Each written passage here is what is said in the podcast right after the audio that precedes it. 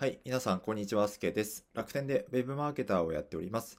今は育休取得中で、ブログやラジオで海外の SNS の情報だとか、会社員から独立に向けて実践していることをシェアするラジオとなっております。この放送は、池早無料メルマガの提供でお送りします。はい、今回は、自分話すの苦手なんでは、もう通用しない理由ということでお話をしたいと思います。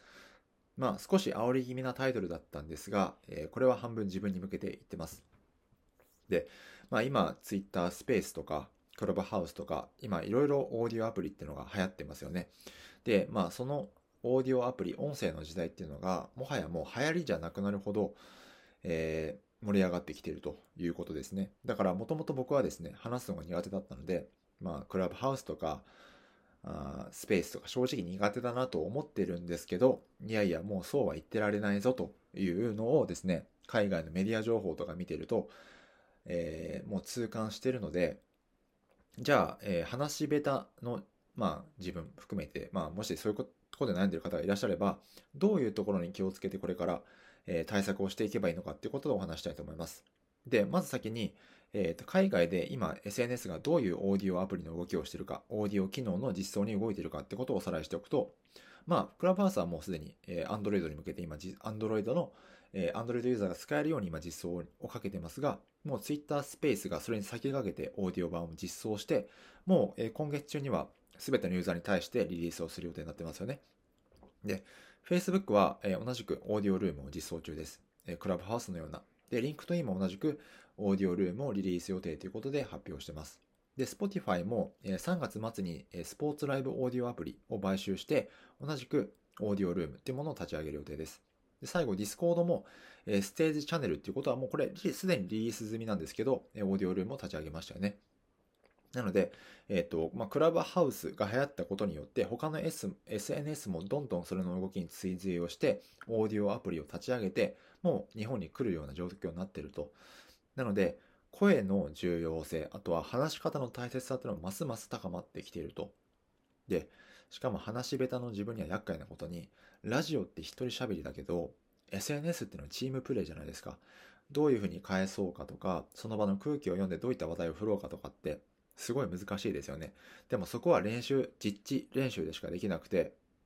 そこはもう練習しましょう。えどんどん飛び込んで練習していきましょうとしか言えないんですけど、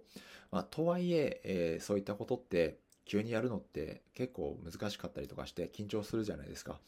なので今のうちできることといったら、まずは話し方とか、え声の出し方っていうのを今のうちから練習していきましょうってことですね。まあ、例えば、え僕も昔商談とか苦手だったんですけど、まあ、今も若干苦手なところあるんですけど、最低限服装とか身なりだけは気をつけていきました。いわば、えーまあ商談が話し方っていうところだけ、ところとか、ところだ、ところだとすると、まあ服装っていうのは話、なんだろうな、あ、商談が話の内容だとすると、服装ってのは話し方とか、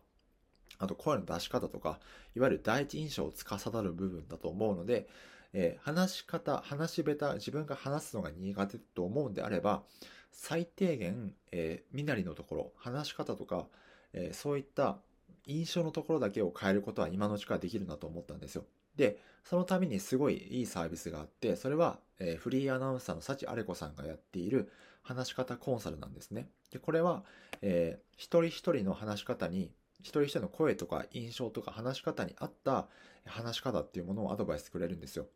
で、僕はこの前この幸あれ子さんのサービスを受けて、えーすごいえー良かったんですけど、自分は、えっ、と、まあ、話し方とか声の出し方が硬いっていう悩みがあったので、どうも真面目な印象を与えるっていう悩みがあったので、アレコさんに相談をして、もっと印象を柔らかくするような話し方をしたいんですって相談をしたんですね。で、アレコさんから実際にフィードバックをいただいて、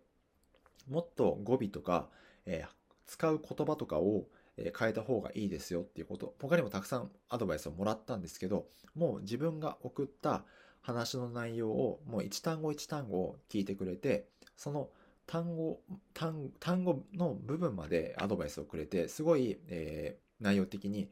なんだろうな、悩みが解決して、これから進んでいけるようなきっかけをくれたんですね。だから、もし皆さんが今ですね、自分が話すの苦手だなと思っている方は、まずは自分のみんなにのところ、話す、話し方とか、えー、言葉の使い方を、えー、なかなか見てもらえるチャンスって、しかも、あの、プロのフリーのアナウンサーから見てもらうチャンスがなかなかないと思うので、ぜひ、えー、このサービス受けてみてください。概要欄にリンク貼っておくので、えー、ノートから、え決済をして、で、自分が取ったスタエフとかヒマラヤとかの URL を、えー、アレコさんに送るとフィードバックをしてもらえるので、ぜひ受けてみてください。